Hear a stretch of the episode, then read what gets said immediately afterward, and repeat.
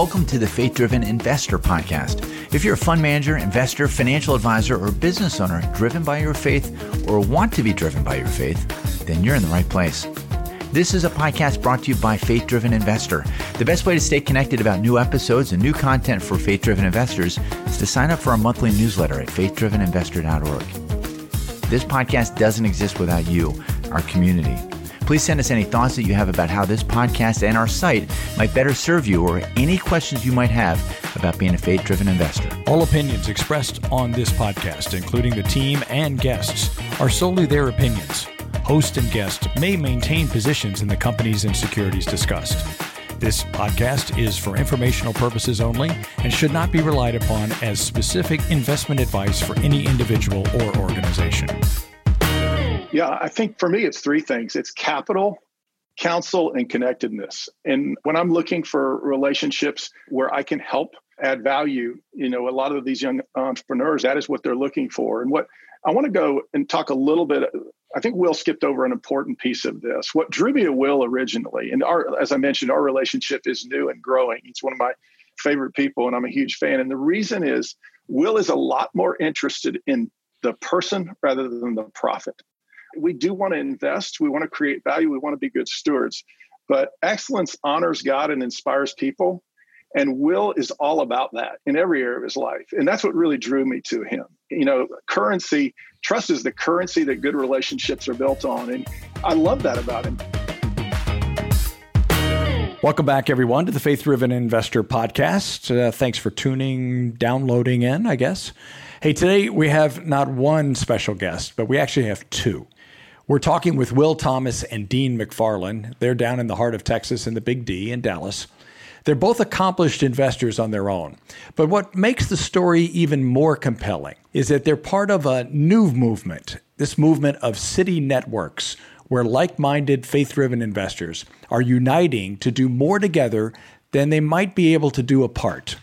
We think that's pretty cool. The Ambassadors Impact Network is a group of over 30 different members that are coming together to collectively invest and encourage faith driven entrepreneurs. It's a movement that we're hoping to see take off in other cities, and we're excited today for you to hear Dean and Will share what they've learned in their experience. Let's listen in. Welcome back to the Faith Driven Entrepreneur Podcast. We have Dean McFarland and Will Thomas with us today from the Ambassadors Impact Network. And if you've been listening to the podcast for a while or following the site or the newsletter, you've come to understand that this is a movement about understanding how the community of Christ followers is allocating investment capital in a way that is about God's kingdom. And there are lots of different ways, as we've come to understand over our time together, about doing that across real estate and public equities and private equities and in the private equity space, there are funds that invest in faith driven entrepreneurs. And then there are also opportunities for us as angels to invest in direct deals that come across our plate. And then there's something almost in between a bit. And that's when a collection of angels get together and pull discovery and diligence and deal flow and invest in community. And I got to tell you that while William and I are involved on the private equity side in a fund structure, maybe my favorite structure of all is the network of angels that come together like we have today with our guests, Dean McFarland and Will Thomas. And they're going to tell us about what it looks like for a community of individual investors to come together in fellowship around a geography, getting together, breaking bread, praying together, looking at investment decisions, pulling their capital, and then really making an impact in different companies. And this is important. This is an important podcast episode for us because it really serves as a great model that I think anybody can pull off. There are a bunch of different things that we'll talk about real estate funds, hedge funds, private equity funds, domestic and abroad, that are kind of hard to pull off. It's hard to put together a, an investment fund that invests in East Africa, but it's not very hard to get together with a group of friends and be intentional about community to pull investment capital, to look at different angel investment deals, both local and then domestic US and then also overseas. So we're going to hear about how that got started with a great network and great friends of ours that are in Dallas, Texas. Dean and Will, welcome to the show. Hey, thanks. Really glad to be on with you. Henry and William, thank you. It's uh, I feel like I'm on the Henry and William show, so appreciate uh, a chance to be here. Yeah, you're, you're on the Faith Driven Investor podcast. And uh, we're grateful for you to be here and to share your story about what God's done through you and your lives. And well, I've known you for a long time. I remember the first time we ever pitched Sovereigns coming down to Dallas early on, before maybe even we knew how to answer what's an exit strategy.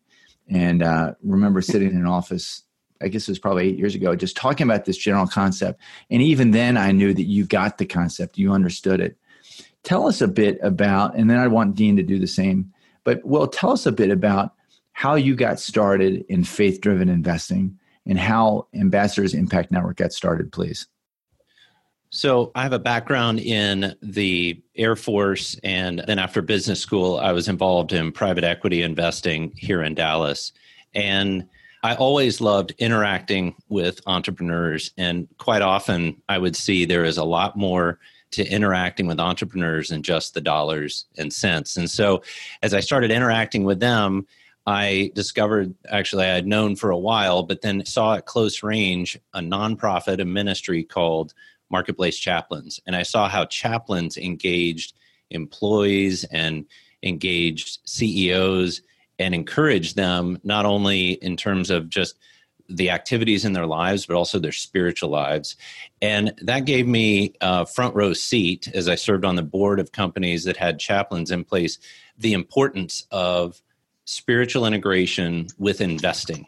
And after a while, after praying about this, I ended up leaving Capital Southwest full time and now am able to serve on the board. And I see that and then I began investing in companies that had some sort of a social mandate and increasingly a spiritual mandate.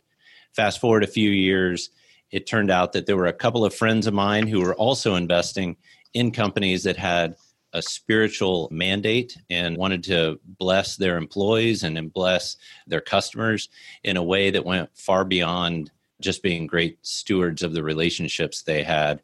And that led us to eventually found the Ambassadors Impact Network. Talk to us a bit about what you mean by faith driven mandate. So, one of the things that we saw at Marketplace Chaplains is it's very difficult for people to come to work and leave a part of themselves behind, right? To leave the spiritual part of who they are behind. And everyone, whether they know it or not, has some element of a spiritual life. They may call it agnosticism or atheism, even but we recognize that we want to encounter them in their lives and encourage them in their spiritual lives. And specifically, this is not the mandate of either the boards I serve on or of marketplace chaplains, but my own passion is to see the gospel come forward as contextually appropriate and to be able to bless those people with at least the knowledge of the gospel that they might hear it accurately and they might see it lived out well. And so that's where the focus has been for ambassadors impact network now along the way you brought along dean dean tell us your story and how you got involved with will and just how you think about the movement and the network yeah, thank you so much. It's really a privilege to be on with you guys and especially with my buddy Will, which I'm going to talk a little bit about our relationship and how that came to be. But before I do, I think it's important just to get to know me a little bit. I'll I'll tell you briefly, I'll go back. I've known Jesus Christ as my Lord and Savior since I was 17 years old, and I'm 61. So if I do that math, that's 44 years, I think. So a uh, long journey with Jesus and very grateful for that. My wife of 40 years, Tawny, is an absolute gift that God's provided. And then I have the blessing of two adult children, both are married, and they have blessed us with seven amazing grandchildren from three and a half to up to nine. What I would talk about a little bit is just in terms of, you know, the direction that I'm coming from. And William, you brought it up, and then Henry, I know this is your heartbeat too. We compartmentalize as, as men and women and oftentimes separate our spiritual life from our work world, if you will. And my heartbeat is that there is only one life that God gives us, and we're to be fully devoted in every aspect of it you know, Second Chronicles 16 9 says, The eyes of the Lord go to and fro throughout the whole earth to strengthen those whose hearts are fully committed to Him. And I just want to be that person in every place that I am. So as we are involved with faith based entrepreneurs, my heartbeat, especially when I can come around them either from a board perspective or just some encouragement, is to make sure they're living a life that they're calling other people to. It doesn't make you a Christian company or a faith based company if you make money and then give some of it away to a very positive ministry what makes Christian companies is people that are fully devoted to Jesus every day, living out all the one another's of scripture in a way that invites other people in to, you know, check it out and see who Christ is and who we serve and love. So that's super important to me. And that frankly, the idea of building those kind of relationships with those around me is what brought Will and I together. So, how does that happen? So, when you talk about being brought together, what's the purpose? Will, when you thought about starting this up, how do you get started with a group of men and women that are serious about their faith and want to do some of their investment life together? How does one get started? And how did you get started with it? I'll start with that uh, question of how I got started. Originally, my investment activity began with a company in uh, Haiti. I had a heart for it ever since I had flown into Port-au-Prince in the Air Force years ago and saw the poverty and invested in a company led by a man who was really helping locals escape the uh, stranglehold of voodoo and some practices that were absolutely destructive to employees. And then I made a loan to a gentleman who I count as a friend today who eventually moved from a taxi driver to an Uber driver. And I had this one on one relationship. And I got to see when helping uh, doesn't hurt at work, where he fed me and showed me an aspect of spiritual life that, frankly, I was a foreigner to. And I happened to have a checkbook and could write a check. And he, he paid every dollar of that back we would meet in parking lots outside of McDonald's, and he would give me envelopes of thousand dollar bills. And uh, thankfully, we didn't ever get apprehended by the police as to what we were doing. But it was that kind of one on one engagement that led me to start investing in these private companies. Well, fast forward, Elliot and JJ, the other founding directors of Ambassadors Impact Network, we got together, we started talking and just socializing and asking others in the community whether they would find this of interest, investing in these private companies with a very specific mandate that we can explore later. And there were a lot of people who were interested. And that was uh, just a huge blessing. The goal ultimately is one for me to make good decisions that show stewardship over the capital and also wisdom in investing in faith driven entrepreneurs. And two is to help those who would love to invest in this space who frankly don't have much time at all leverage the little time they have and deploy dollars into these faith driven companies. And so those are the two goals that we were after. And and i think you know we by god's grace have achieved some of that vision. That's great, Will, and uh, yeah, welcome to the Henry and Williams show. Your uh, your T-shirt with our faces on it will be coming. Uh, I don't think we send out the gift bags till after you show up on the show, but they're coming and uh, if you could you could wear those proudly that'd be fantastic. It's good for our brand. Definitely. Uh, catch us up a little bit. Where is AIM? So you mentioned some companies. Maybe walk us into the world of how many companies you've invested in maybe how many companies you've looked at what a meeting looks like you know quarterly annually. Just just walk us through the organization and how it manifests itself uh, in practicality.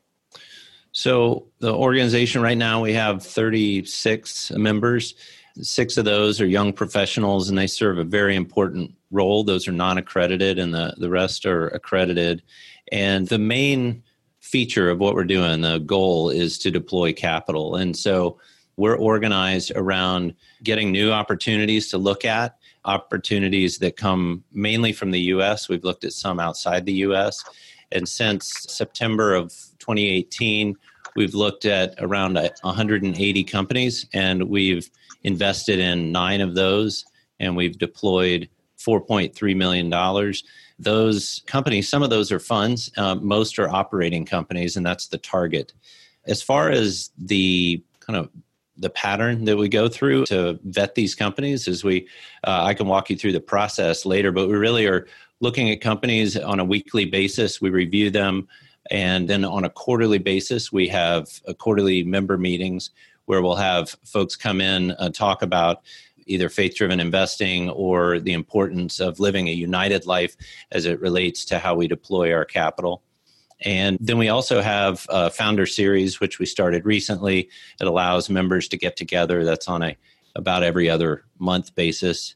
And then our young professionals, we like to uh, take them out to lunch and have an opportunity for them to be encouraged and um, blessed by the what I'll call the older members of the network who can share some of the wisdom that they've gained over the years. And we do that on a quarterly basis as well. I won't ask which one I'm in, the young professionals or the old wise person, uh, but feel free to tell me later. What I was going to ask is, what does one of these companies look like? So, $4 million, I'm assuming a smaller company. You know, revenues just getting started, idea stage, they look different. Just take our listeners into, you know, what kind of companies you're investing in, and because they all require different support and they're different types of entrepreneurs. Just want to do that real quick too. Yes. So I should mention we're all Dallas based investors. So uh, we think the local community is an important aspect, but we do invest nationally. And then as far as the companies that we're seeking to fund, they need to be post revenue and need to look to be profitable in the next 12 to 18 months. And they could be in the US primarily, and then also industry agnostic. Uh, some are real estate uh, some have more of a technology feel, and others are manufacturing. You know, a good case study might be Calian Wax, which is one of our most recent investments. And I just met with the entrepreneur this morning, and we had a great time touring his facility. And he is uh, post revenue and is tracking in a great direction and has a very small team that delivers very well. And um, that is a company that would be generally in the fairway. So in that one, we actually do serve on the board of the company, and Dean is one of the members of the network that serves on the board of that company. But the range of revenue of the companies we've invested in are anywhere from north of $2 million to ones that would be in the $70,000 range, in fact, on a revenue basis. You hey, don't William, overseas? Sorry. We will look at overseas investments. You know, as we've grown as a network and we've understood network appetite or member appetite, the international investments are more challenging. The requirement for us to invest is that we have a trusted person who serves on the board or yeah. Who is involved in the company in some capacity. Gotcha. Dean, you know, one of the things that we've come to understand with time is the importance of deal flow. There's so many different components to making an investment, managing the investment, once you've made the investment, negotiating it. But what makes a successful investor, I think, so oftentimes is being able to get good looks at good deals. How do you all do that as a network? Yeah, I think for me, it's three things it's capital, counsel, and connectedness. And when I'm looking for relationships where I can help add value you know a lot of these young entrepreneurs that is what they're looking for. And what i want to go and talk a little bit i think will skipped over an important piece of this. What drew me to will originally and our as i mentioned our relationship is new and growing. He's one of my favorite people and i'm a huge fan. And the reason is will is a lot more interested in the person rather than the profit we do want to invest we want to create value we want to be good stewards but excellence honors god and inspires people and Will is all about that in every area of his life. And that's what really drew me to him. You know, currency, trust is the currency that good relationships are built on. And I love that about him. Early on, he is focused on these young entrepreneurs, getting to know them, being a source of counsel, whether we invest with them or not. And so that was really encouraging to me because I do think um, young folks can figure out really, you know, are you for them or are you just trying to cash a check with them? And I do think our interest in what I was drawn to Ambassadors Impact Network is they're really interested in the whole person, a holistic relationship, body, mind, and soul. How can we be a source of counsel, capital, and leverage our networks on their behalf at the same time? Well, I don't know if Caleb told you yesterday, but one of the topics that came up at our very first board meeting is Caleb. I said, You're a young man. You seem very wise at an early age. I love your business strategy. I love how you're thinking about your business. But what I'm most interested in is encouraging you and coming in behind you and making sure you're living the life as I talked about earlier. You know, follow me as I follow Christ. And a lot of times the pressures on a young CEO, a young entrepreneur, a business owner, uh, it's a hot box, as we all know. There's a lot of stresses and strains. And so making sure we're coming along them, challenging them. Hey, are you spending time with the Lord? Are you, you know, listening to his spirit? Are you abiding with other Christ followers and community? I think that's as much as our responsibility as any cash or any check we would write to them. And so that's what drew me to Will and to the network. So, talk a little bit about how you guys source deals. Presumably, as the network grows, you get more and more exposure, at the very least, to local deals. But you know, the secret to the success you'll have is finding great men and women of faith that are starting great companies and then ones that can be successful. How do you solve for that? So, on the deal flow front, we have various members who spend time at the networking events you might imagine, which you know run the gamut from Praxis to the Business as Mission events um, to Lions Den and a host of others, Ocean and and some others that tend to be on the earlier stage, but still just have a wonderful set of entrepreneurs. And then some find us through the Faith Driven Investor and Faith Driven Entrepreneur sites, which, uh, if you're new to this podcast and just hopped in in the middle, you got to check out that website. So uh, just shout out to the team for really drawing in some excellent content and also uh, drawing together a, a wide array of investors in the network. So those are a lot of the um, the sources that we go to. We are part of the Angel Capital Association and really love what the folks in that network are doing.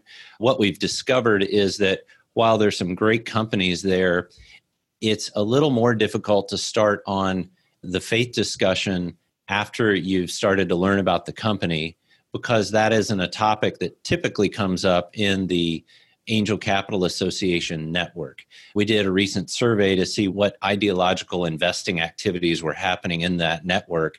And they do run across faith groups. We're the only explicitly Christian group in the Angel Capital Association that's active, but there are a number that are supporting Jewish entrepreneurs, uh, Muslim entrepreneurs, and certainly ones of people that have typically been underserved by the community, which include uh, female, minority, and LGBTQ are some of the areas where you find a lot of activity.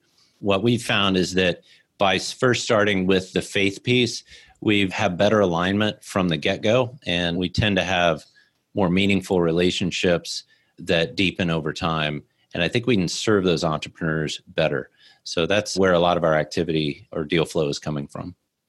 That's great. And as you think about investing. What's your screening mechanism? You know i feel like the faith component's big you know economic returns social returns spiritual returns or uh, are there trade-offs between those? You know do you have i feel like bottom lines are becoming like razor blades these days. One two three six. There's a new one every time. But interested in your guys approach. How do you think about that as a group? You've invested in nine companies. From what you mentioned uh, my guess is those are different return profiles. Do you even have different buckets that you put them in so we don't have a typical buckets as we think about it. We do have a two by two because a lot of business school folks just have to have a two by two, of course. So on one axis, we would have market return, and on the other, we have gospel intentionality, which is just the way we think about it.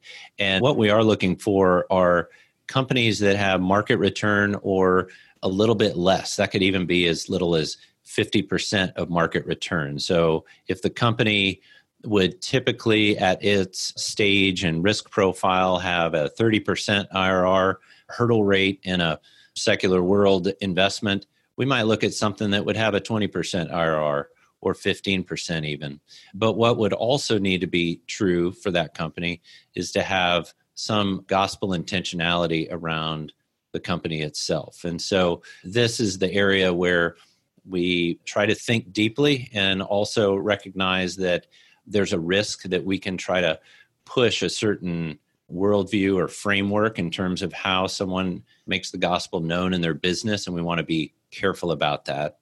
That said, we are looking for entrepreneurs that have a desire to make the gospel available and known to their employees obviously never hiring on it never promoting on it or making a us them environment within their company as it relates to faith issues. The way we think about it i'll just pause and see if there are any questions about that then i can walk you through a little bit of the the grid and kind of how we assess companies on the front end I was just going to ask a little bit more about some of that spiritual intentionality. And one of the things that's always good, and, and Dean alluded to this a little bit before, is an example. If you could just give us an example of a company that you've invested in and how they were able to articulate spiritual integration at the company, what that looked like for them. And from investing in my own background, I know that everybody talks about it a little bit differently, but just help provide an example so that listeners of this podcast that are looking for opportunities like that might say, okay, that is something I'd want to find as well.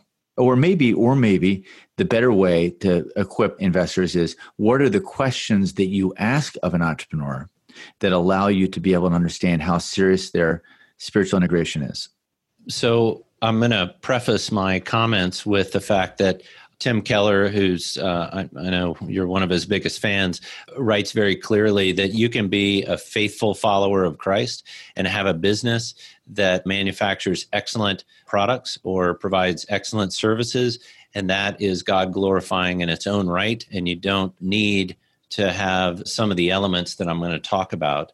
I do recognize, though, that a company that is faith driven and has a Christian CEO, but does not really bring that to work, can be funded by a wide array of secular capital providers.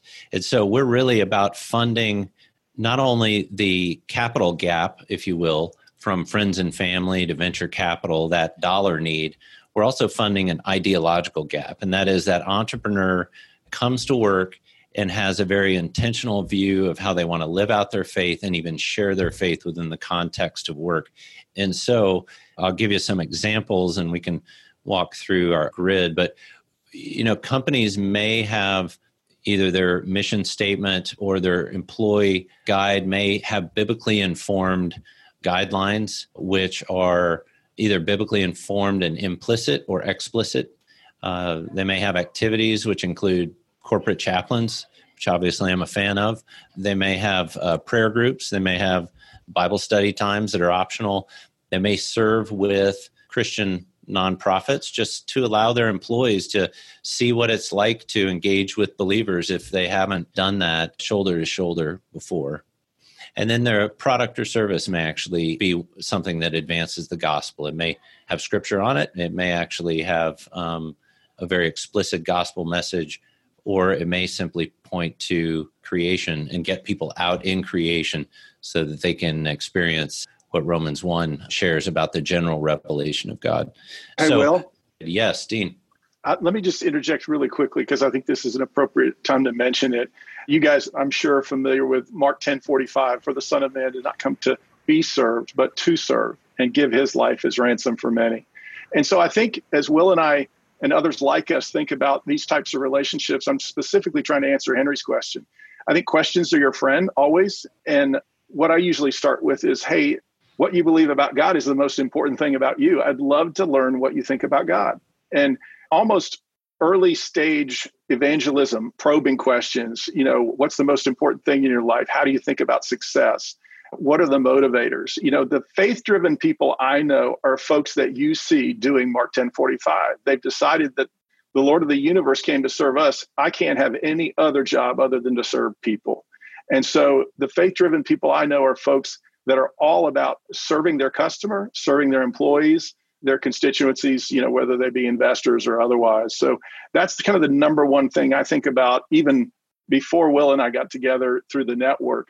And I do think in relatively short order, you can discern, you know, where someone's coming from from a faith-based perspective and are they early stage is it a recent person who hasn't ever been discipled but needs to be and that I'm going to navigate with that person differently than I might with someone who's been walking with Christ for 15 or 20 years that's way down the road. And and I'm I'm there for more than encouragement and he's got his own accountability and network of people that are spurring him on to love and good deeds. But I do think at the baseline of making the assessment whether this is someone you should partner with is a, a deep understanding of Mark 1045 well, is there a structure that you all use as you endeavor to understand how to minister to people and who to invest in?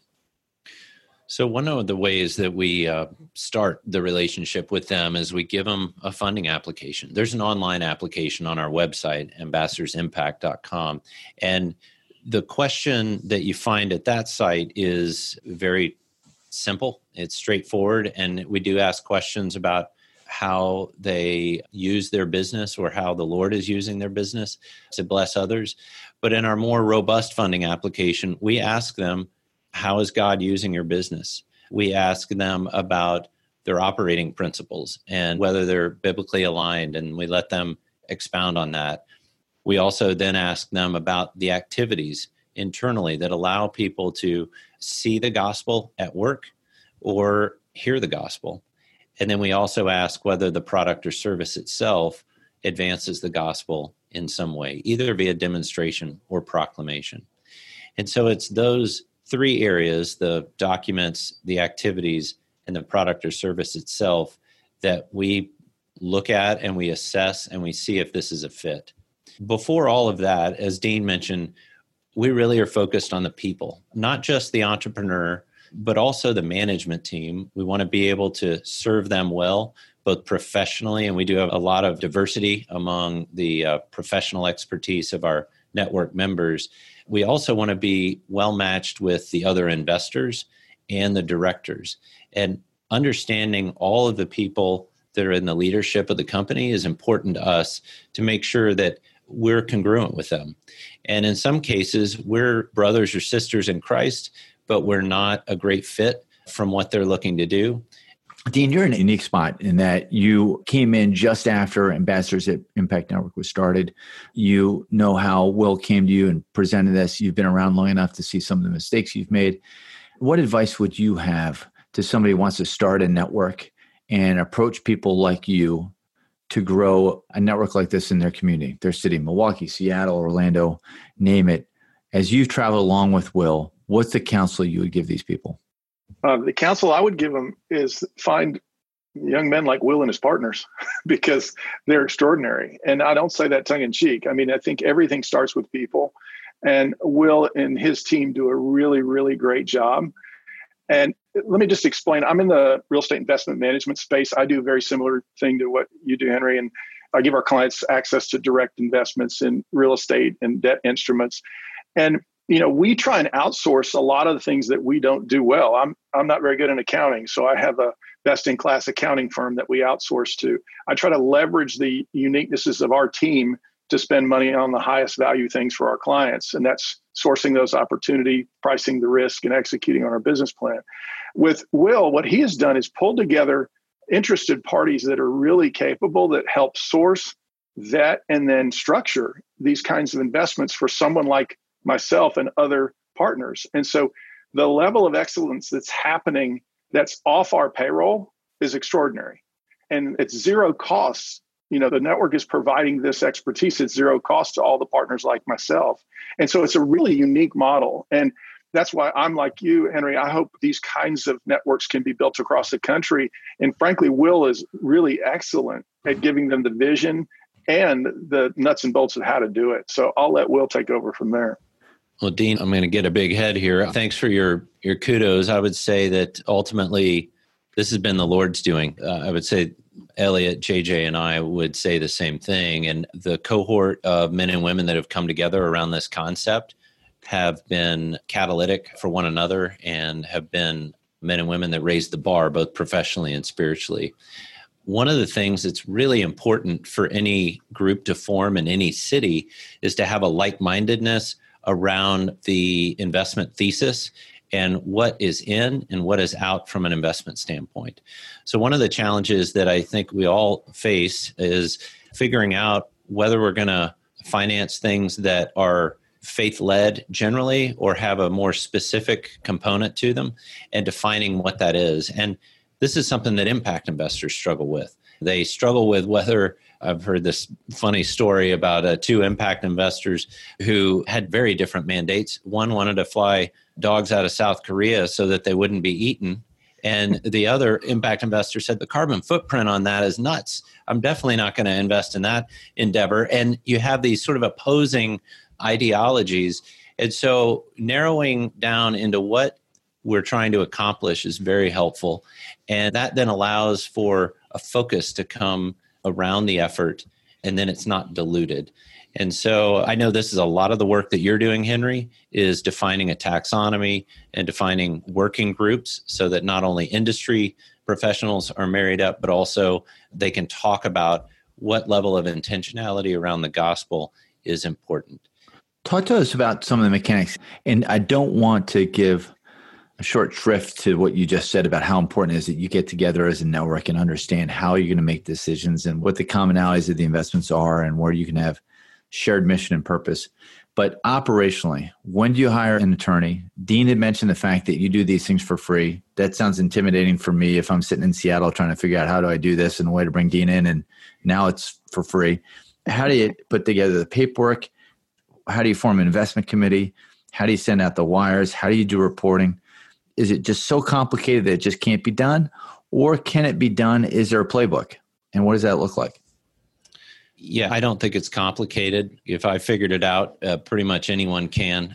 The Angel Network structure is what we operate as. We're a 501c6, and the Kauffman Foundation has a great guide on angel networks and a host of structures that are used across the country. So that would be step one. Step two is simply filing as an organization, and then we have our paperwork in to get our 501c6 status, which is pending. And then from there, it's determining what level of fees you want to charge, who's going to be hired for what purposes. In our case, we only have two folks that are on the payroll full time, uh, which doesn't include any of the members. We all, including myself, pay in our dues, and then that allows us to finance the website and you know some of the activities of the paid professionals and administrator who's excellent and then we also pay for some of the technology just to host documents securely, et cetera. And then when we need to engage an attorney on a deal by deal basis, we pay for them. And then we generally would charge that back to the company. Not always, but sometimes. And then as far as reporting, so our structure does not require any reporting of K1s or anything like that back to the members because the members directly invest in the companies, and then the companies report directly back to them. There are other groups that have series LLCs, which is a fine structure. It does require a little more administrative work. We've just avoided doing any of those. Uh, Dean and Will, it's been such a pleasure to get to know you, to get to hear what God is doing through you, that you get to be a vessel for his encouragement for so many entrepreneurs and business leaders, and that you're doing it at a local level is just really cool. I know you're investing nationally, but bringing together a local body just feels like the church. It just sounds like the church and feels like the church. and that's really exciting. Maybe that was your strategy. I'm not sure. But as we come to a close, we always like to ask, uh, you know, where has God taken you in his word? And for some of our guests, you know, that's something God told you this morning uh, on the mm-hmm. way in as you were listening to the Bible and it just struck you in a new way or a different way, or maybe for the first time. Um, and sometimes it's a season where He may have you meditating on a particular passage or a particular teaching from God. We've heard some great things here, Mark 10 45 and others. But just where does He have you personally? And let our listeners into the journey God has you on. Yeah, thank you, William. That question's a gift because honestly, it all starts with our ability to shepherd, encourage, and frankly, come under and support these faith driven entrepreneurs is directly related to our own self leadership. And we have to be abiding with Christ, John 15, 5. And if we're not doing that, then it's really hard. We can't give away what we don't possess. And so at the end of the day, we have to have a theme and an understanding of what God has planned for us. And one of my all-time favorite verses is Philippians 3:10. I want to know Christ, the power of his resurrection, the fellowship of sharing in his sufferings, becoming like him in his death. We can't know Christ unless we know his word. And so that question's awesome. For me this morning, it was amazing. I, I'm always in Proverbs, just something that's blessed me for the last, frankly, 20 or 30 years. And so today was a great one. It's um, chapter 7, verse 1 through 3. It reminded me of the following My son, keep my words and store up my commands within you. Keep my commands and you will live. Guard my teachings as apple of your eye and bind them on your fingers write them on the tablet of your heart. And so it has to start with our ability to writing God's word on the tablet of our heart. And that takes intentionality and it's super, super important. Uh, I'll let you inside my life a little bit. I struggle with fear, anger, and control. I'm sure none of you guys have any of those kind of problems, but those are the ones that raise their ugly head with me most often. And so when I'm looking in God's word, I'm often looking for scriptures that'll help me do battle against the sin that so easily entangles me. So the second thing I was in this morning was Philippians, one of my favorite books of anyone who wants to leave a legacy of faithfulness. Your listeners would, I think, really connect with this. Uh, chapter 1, verse 27 Whatever happens, conduct yourselves in a manner worthy of the gospel. For those who are like me, that struggle with control, chapter 2, verses 3 and 4, very, very famous verse. Do nothing from selfishness or empty conceit but in humility of mind, let each of you regard one another as more important than yourself. Do not look out for your own interests, but also the interest of others. What an unbelievable job description for a young faith driven entrepreneur. So Philippians keeps instructing us. I'll just close with this. If any of you have ever struggled with anxiety, chapter 4, verse 4 rejoice in the Lord always. Again, I say, rejoice. Let your gentleness be evident to all. The Lord is dear. And then, my favorite, do not be anxious about anything, but in everything, by prayer and petition with thanksgiving, present your request to God, and the peace of God that surpasses all understanding will guard your heart and your mind in Christ. And so, if there's anything I could leave your listeners, it is if we can learn to model those kind of behaviors by a daily abiding with Jesus and then hand those off to other faithful young men and women who are leading and guiding these, not just these companies, but our churches, our schools, our politics, we're going to leave a legacy of faithfulness that will not come back void, that the Lord will say, Well done, good and faithful servant. Amen. Mm. Amen. Amen. Will, it's hard to, I think we all just need to admit the fact that it's going to be hard to top that. well, the Lord gave me something this morning that ties it. in with what Dean said. And I'm reading through Daniel with a gentleman who's a, a Haitian guy in Dominican Republic. We get to text back and forth, and I learn more from him than sometimes I just I see on my own a lot of times. And this morning was from Daniel 10 and Daniel uh, 1019 you've got Daniel who's just seen a vision that terrifies him. And so he, he appeals to God. He's he's fearful. And God says to him "O man greatly loved fear not. Peace be with you. Be strong and of good courage and then Daniel writes as he spoke to me I was strengthened and said let my Lord speak for you have strengthened me. And there's, you know, we all struggle with fear. We might call it anxiety or concern or whatever is palatable so that we don't admit that this is a fear. And so many times we're striving in our own and we need to humble ourselves. And I'm preaching to myself here. I need to humble myself before the Lord so that I can hear what He has to say and knowing that I am loved, that He is with me, and that he gives me peace and calls me to good courage, I can do what he calls me to do. And I know entrepreneurs struggle with this all the time. And so this is what I prayed about this morning with the team over at Calian Wax. And it's what I hope that uh, I return to often is to just abide in Christ and be of good courage. That's a great way to end. I love the way that it came up too, and that it's in relationship with this person you have who's in Haiti and the ability to process that together. And when you have a direct investing relationship with a young entrepreneur or an old entrepreneur, that can be bilateral and go both ways. And I can tell you that that's definitely been the case with me. And it's cool to hear that it's done the same with you. Thank you both. Thank you so much for joining us on today's show. We're very, very grateful for the opportunity to serve the larger faith driven investor community. Hey, the best way for you to stay connected is to sign up for our monthly newsletter at faithdriveninvestor.org. And while you're there, we of course want to hear from you. We derive great joy from interacting with many of you, and it's been very rewarding to see people join the discussion now from all around the world. But it's also very important to us that you feel like this is your show and that you'll help make it something that best equips you on your journey, one that you're proud of and one that you'll share with others. This podcast, it wouldn't be possible without the help from many of our friends.